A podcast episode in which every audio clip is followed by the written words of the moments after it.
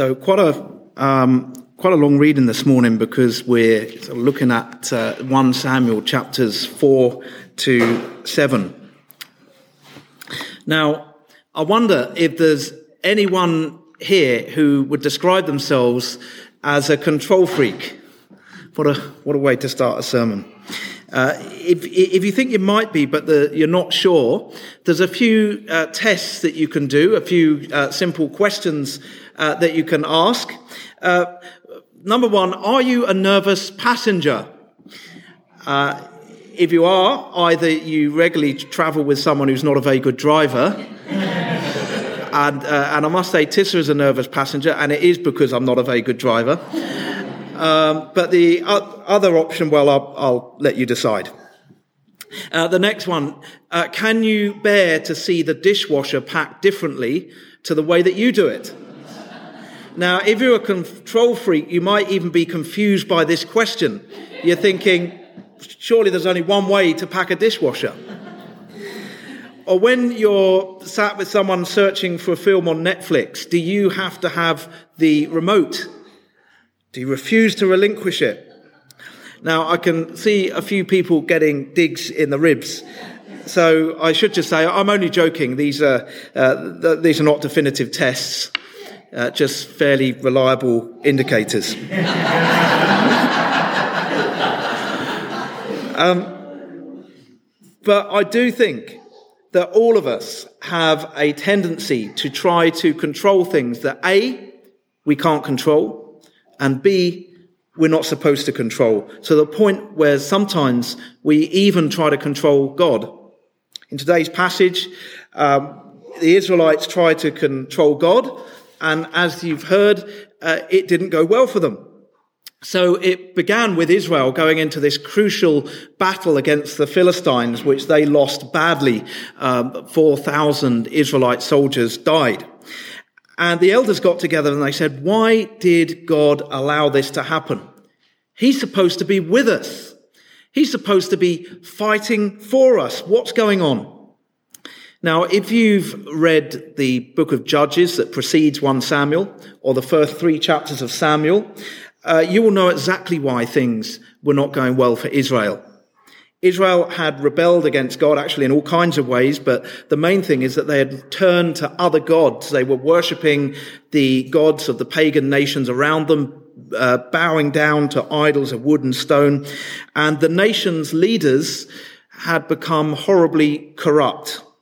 It's not that God doesn't care for his people. He wants to protect them. He wants to give them victory in battle, but they have walked out from under his umbrella of protection, so to speak. It's like a parent who wants to care for and protect their child, but if their child runs away from home and lives in a squat or on the streets, they have uh, rejected the person or the people who were protecting them. Uh, they put themselves in danger. Things are not going to go well from that point. But of course, uh, all loving parents will welcome their children back again like the father in the parable of the prodigal son. If we completely reject and rebel against God, then it's as if we have walked out from under his umbrella of protection. I rebelled against God for many years and kept making a complete mess of my life. And uh, that's what's happening to Israel at this point. But notice they don't stop to look at their relationship with God. There's no acknowledgement of their sin and wrongdoing. Instead, they say, let's get the Ark of the Covenant. The, the word Ark actually means box. And the Ark of the Covenant is, basically a, a, big fancy box that contained the Ten Commandments. So they say, let's get the Ark and bring it to the front line because that will make us really powerful. If we've got that in our possession, God will have to fight for us. We'll be invincible. Wrong answer. That's just superstition. It's like hanging a cross from the um, rearview mirror in our car and expecting it to stop us having a crash, even though we drive like Lewis Hamilton or Stirling Moss.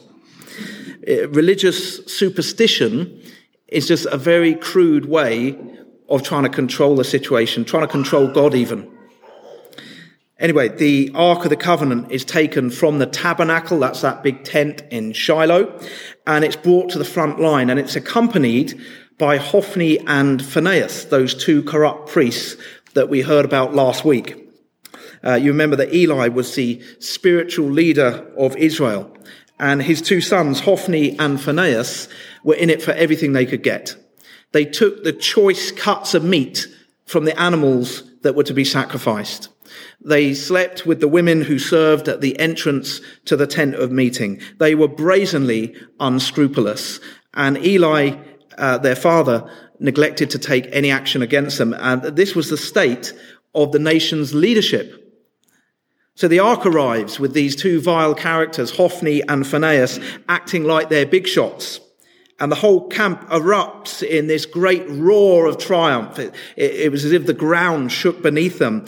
And there's great irony in this because the ark, as I said, contained the Ten Commandments, the foundation of God's law, the very law that Israel had despised, rejected, and ignored. If only they were as excited about God's law as they were about the physical presence of the ark. And for us, if only we focused on our relationship with God and what God wants from us, instead of focusing all the time on what we want God to do for us, we'd find life so much more fulfilling. Anyway, the ark arrives, a thunderous shout goes up, and the Philistines think that a god has entered the Israelite camp. And um, that's probably how many of the Israelites viewed it as if you can carry God around and use him as a weapon of war. You can see that it's all about control, can't you?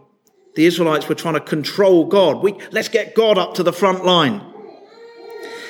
But the result of all this was that one army, the Israelites, became complacent, and the other army, the Philistines, were scared out of their wits, and they fought with utter desperation. And in the end, 30,000 Israelite soldiers were wiped out, along with Hophni and Phinehas. And their demise was foretold in chapter 3 that we looked at last week when God appeared, not appeared, but um, spoke to Samuel when he was just uh, 12 years old. Uh, you'll notice that Samuel isn't mentioned in this part of the narrative, and I think mainly it's to disassociate him from the decision to use the ark of God as a weapon. The, that idea certainly didn't come from Samuel, nor did it have his approval. So Israel suffers this huge defeat. Hophni and Phinehas are killed, and worst of all, the Ark of the Covenant is captured by the Philistines. And there's a soldier from the tribe of Benjamin who runs to Shiloh. You remember that's where the tabernacle is. That's where they took the ark from. He, he runs there to break this devastating news that the ark has been captured. And when he does, the whole town lets out this terrible cry, this scream of anguish. It's the exact opposite of the shout of triumph that was heard when the ark entered the camp. And I think uh, that contrast is there deliberately. Now, uh, Eli, by this time, is an old man, he's half blind, and he's sitting by the roadside waiting to hear news. And he hears this terrible cry and wants to know what's happened. So the soldier, the messenger, tells him, Israel has been defeated. Your sons are dead. The ark of the Lord has been captured. Whereupon Eli falls off his chair, breaks his neck, and dies. And it, just an aside, but in verse 18, it mentions that Eli was heavy. Uh, and that's part of the reason why his neck broke. And I wonder, had he been enjoying the choice cuts of meat along with his corrupt sons? Uh, tragically, the shock of all this sent Eli's daughter-in-law, Phinehas, his wife, into premature labor, and she died shortly after the birth, which was obviously a much more common occurrence in those days. But before she died, she named her son Ichabod, which literally means no glory. And she said, the Lord has departed from Israel. And the thing is, if we reject God, if we say, no, I don't want you, he will leave us alone. He will respect our free will to the point where he, he, he allows us to genuinely say no to him. God won't force his way into our lives. If we say, God, I don't want you, we reject him, we turn elsewhere, he will leave us to it. But the point is, Israel was trying to control God and it ended in tragedy. God, God is not Israel's trophy. And just as God opposes pride among the Philistines, so too he opposes pride among his own people. If Israel want to experience God's covenant blessing, they must remain humble and obedient. Instead, they thought they could parade God around and force him to do what they wanted, even though they were completely rebelling against God. Let me give you an illustration. Imagine two friends, let's say they're young men, and one is uh, quite sort of uh, skinny and scrawny and couldn't fight his way out of a wet paper bag. And the other one stands at two meters tall. He's 120 kilos. He's an undisputed mixed martial arts heavyweight champion. And the two of them, they go into a bar. Sounds like it's going to be a joke. It's not going to be a joke.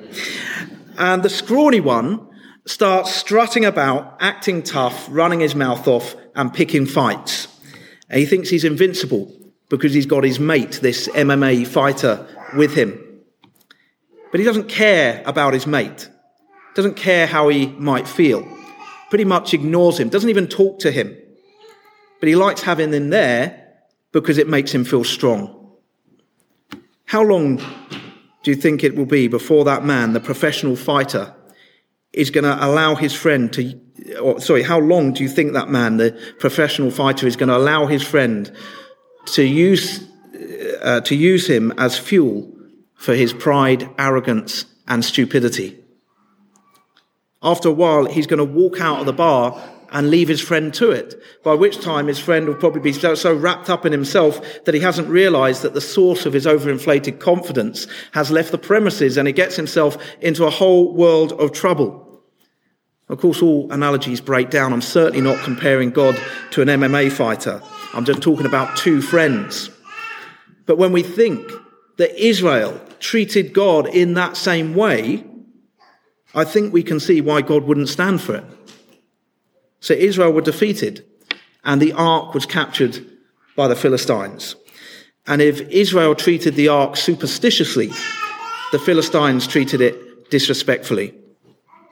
The ark was taken to Dagon's temple in Ashdod and placed beside Dagon. Uh, Dagon was a, a, Philistine god, literally carved out of stone. Now, the Ark of the Covenant wasn't God, nor could it be weaponized. But it was holy, and it did belong with God's people, so God was not going to allow it to remain in enemy hands. In the Old Testament, we get a frequent comparison between the man made gods of the pagans and the one true God of Israel. Human beings like man made gods because they can make them in their own image. Uh, the Bible tells us that we are made in God's image, but man likes to make gods in his own image. And it's interesting, man made gods will only ever ask you to do or ask its followers to do the things that they want to do. And it won't ask them to do things that they don't want to do. You see, a man-made God can be controlled, can be molded to, to what we want from a God or what we think we want. Now, few people in our society literally bow down to graven images of wood and stone, um, but people do bow down to other gods. We have been created to worship. And if we don't worship God, we just end up worshipping something else. Did you know that every human being is a worshipper of some sort? In our culture, we worship money, sex, lifestyle, career, loved ones. You, you, you hear it said, he worshipped the ground she walked on. Uh, it's good to love and value those who are close to us, but they can't replace God. But most of all, our culture worships self. We turn ourselves into little gods and we expect the whole world to revolve around us. But none of those things are worthy of our worship. And neither was Dagon. He was just a lifeless block of stone. And that first night that the ark was in Dagon's temple, Dagon toppled over onto his face. And in the morning they came and they found him like that and they had to put him back up again. It's crazy, isn't it? They're worshipping a God that can't even stand itself up. And I suppose they, they were hoping it was a coincidence. But then the second night, Dagon toppled forward again, and this time his hands and his head break off. Now, in the ancient world, they believed that different gods had jurisdiction in different places. But the message to the Philistines was clear. The God of Israel is king, far above every other so-called God. His sovereignty extends into every kingdom and nation. His power is absolute, even in Dagon's temple. Not only was Dagon toppled and smashed, but there was an outbreak of, uh, our translation said, tumors or boils. And the uh, Greek translation of the Old Testament, the Septuagint, uh, indicates that these boils may have been in the nether regions, so particularly unpleasant. It's not hard to imagine why the people of Ashdod wanted to get shot of this thing, the ark. Uh, so they moved the ark to Gath, and the same thing happened there. So then they moved it again to Ekron, and again, the same thing. This ark is getting moved from city to city like a hot potato. Nobody wants it. And after seven months, the Philistine leaders decide that they've got to get rid of this thing. Now you might say, well, why did it take them so long to reach that point? I mean, if that was me and that was happening, I'd want to get rid of it a lot, lot sooner than that. Well, to return the ark would be to acknowledge the power of Israel's God. That'll be seen as a sign of weakness and encouragement to the Israelite army to attack. That's the way the Philistines were seeing it. And when you're suffering with painful boils in the nether regions, uh, the last thing you want is for anyone to attack you. Um, but I wonder, do we ever stubbornly resist God's power because we fear what might come next? Do we set our course and we rigidly stay with it, regardless of all the different things that God is saying to us along the way? I think we all do that sometimes, don't we? We can be very stubborn. But the Philistines' problem was this how to return the ark without inciting the Israelite army to attack. And they came up with a cunning plan. So they decided to get two cows that had never been yoked, had never been worked, and they hitched up a cart to the cows, and they put on the cart the Ark of the Covenant along with an offering of gold. And the gold, uh, rather bizarrely, was, uh, was shaped in the form of rats, which I assume accompanied this plague, but it doesn't say it. Rats and actually the boils themselves, they shaped the gold into the, the kind of models of the boils. Uh, pretty weird. Uh, and they put it all on the uh, cart and the idea was that they, they set the cart off, and if the cart went straight into Israelite territory, uh, then the plague really is from the Lord. But if those cows that were towing the cart turned around and went back to where their calves had been penned up, which would actually be the natural thing for them to do, well, then it was all just a nasty coincidence and a false alarm.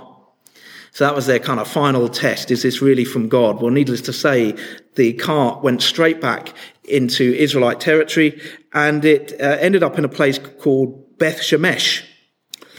Uh, but the people of Beth Shemesh still treated the ark like a trophy. They said, yeah, we got the ark back. Now we're invincible again. What can possibly go wrong? And a big crowd of them gathered around the ark and they're all looking inside it and meddling with it. They knew they weren't supposed to do that. There's such strict warnings about that for God's people in the Old Testament. And as a result, 70 of them died because they'd looked into this, this ark. So then the ark gets moved to Kiriath Jearim. And it's like, we got this really powerful thing, but we don't know how to control it. And it's like, well, firstly, it's not the ark itself that's powerful. And secondly, what you're trying to do is control God, to parade him around, to use him as a weapon of war. But finally, in the end of this narrative, Israel gets it. In chapter 7, verse 2, it says, Then all the people of Israel turn back to the Lord. At this point, Samuel re enters the narrative. They, they throw out all the foreign gods, their idols, their Asherah poles, the, the, the, the, things they use for Baal worship, every, all of it went.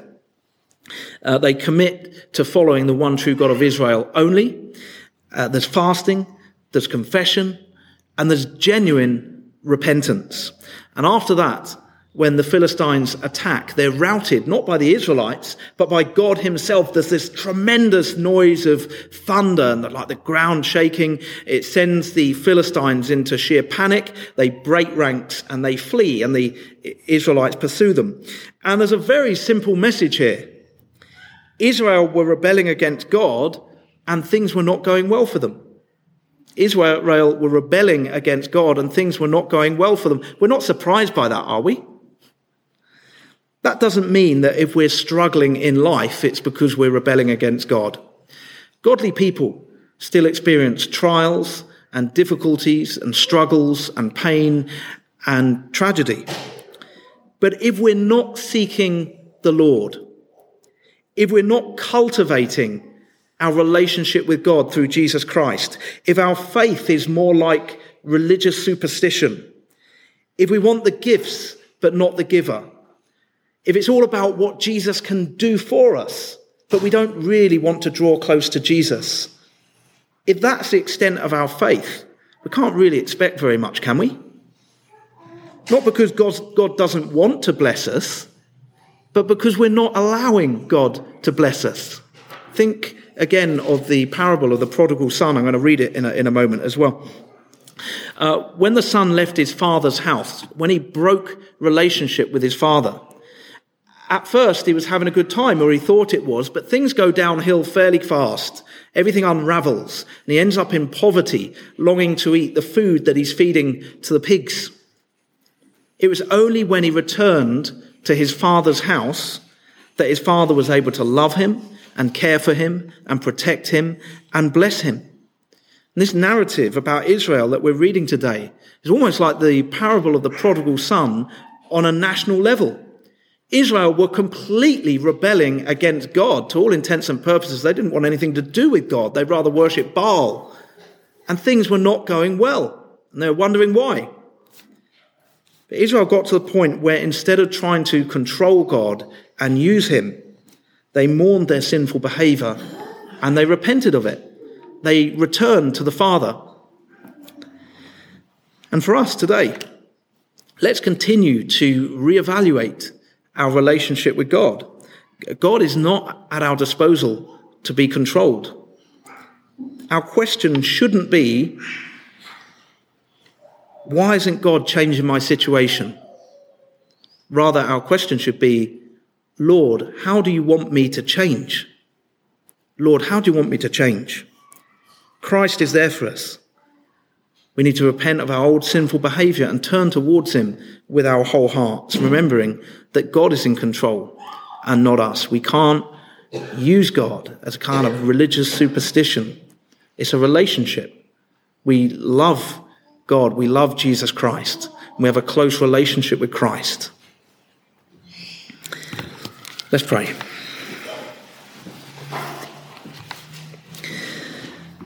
Heavenly Father, we acknowledge that, that very often we kind of want to wheel you out, take you out the cupboard, take you out the box, and get you to do what we want, but without actually spending any time investing in our, in the relationship that we have with you, without trying to hear from you, without uh, trying to discern what it is that you're saying to us, how you want us to change, how you want us to live. Father, we repent of the times when we've used prayer like a magic lamp that we rub to get the genie and get the answer we want.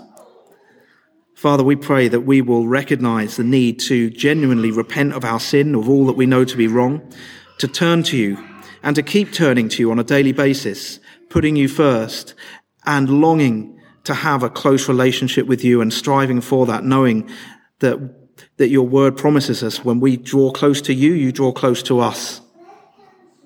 So we pray, Lord, this morning we will draw close to you and experience the wonderful fulfillment of having you draw close to us. And we ask this in Jesus' name. Amen. So Israel rebelled against God and things were going badly. And it's only when they returned to God uh, that things happened to change. Um, and I want to read part of the parable of the prodigal son. And the important thing in all this, because sometimes we read the Old Testament and, you know, the, the four chapters of Samuel we've just been looking at are pretty heavy. If you read them all yourselves, it's a lot to take in. But we need to read this through the lens of Jesus. And we need to, to, to come back to what is God's heart. So as I read this, I want you to uh, take note of the Father's response and the Father's reaction to his Son. So this is um, Luke 15, 11 to 24. Jesus continued, There was a man who had two sons. The younger one said to his father, Father, give me my share of the estate. That's effectively telling his father that he wanted him dead because you'd only get that when your father died. So he's basically saying, Father, I want you dead. I want your money. He said, Give me your share of the estate. So he divided his property between them. Not long after that, the younger uh, son got together all he had, set off for a distant country, and there squandered his wealth in wild living. After he had spent everything, there was a severe famine in that whole country, and he began to be in need. So he went and hired himself out to a citizen of that country who sent him to, to his fields to feed pigs. He longed to fill his stomach with the pods that the pigs were eating, but no one gave him anything. When he came to his senses, he said, How many of my father's hired servants have food to spare, and here I am starving to death? I will set out and go back to my father and say to him, Father, I have sinned against heaven and against you. I'm no longer worthy to be called your son. Make me like one of your hired servants. So he got up and went to his father. But while he was still a long way off, his father saw him and was filled with compassion for him. He ran to his son, threw his arms around him, and kissed him. The son said to him, Father, I've sinned against heaven and against you. I'm no longer worthy to be called your son. But the father said to his servants, Quick, Bring the best robe and put it on him. Put a ring on his finger and sandals on his feet. Bring, bring the fattened calf and kill it. Let's have a feast and celebrate. For this son of mine was dead and is alive again. He was lost and is found. So they began to celebrate. And there we see the heart of our Father in heaven. We see the heart of Jesus, who longs for us to return to him, who longs for us to step back under his umbrella of protection. That doesn't mean that our lives will go swimmingly, there'll never be any problems. But certainly, I think we can create a lot of problems in our lives as well.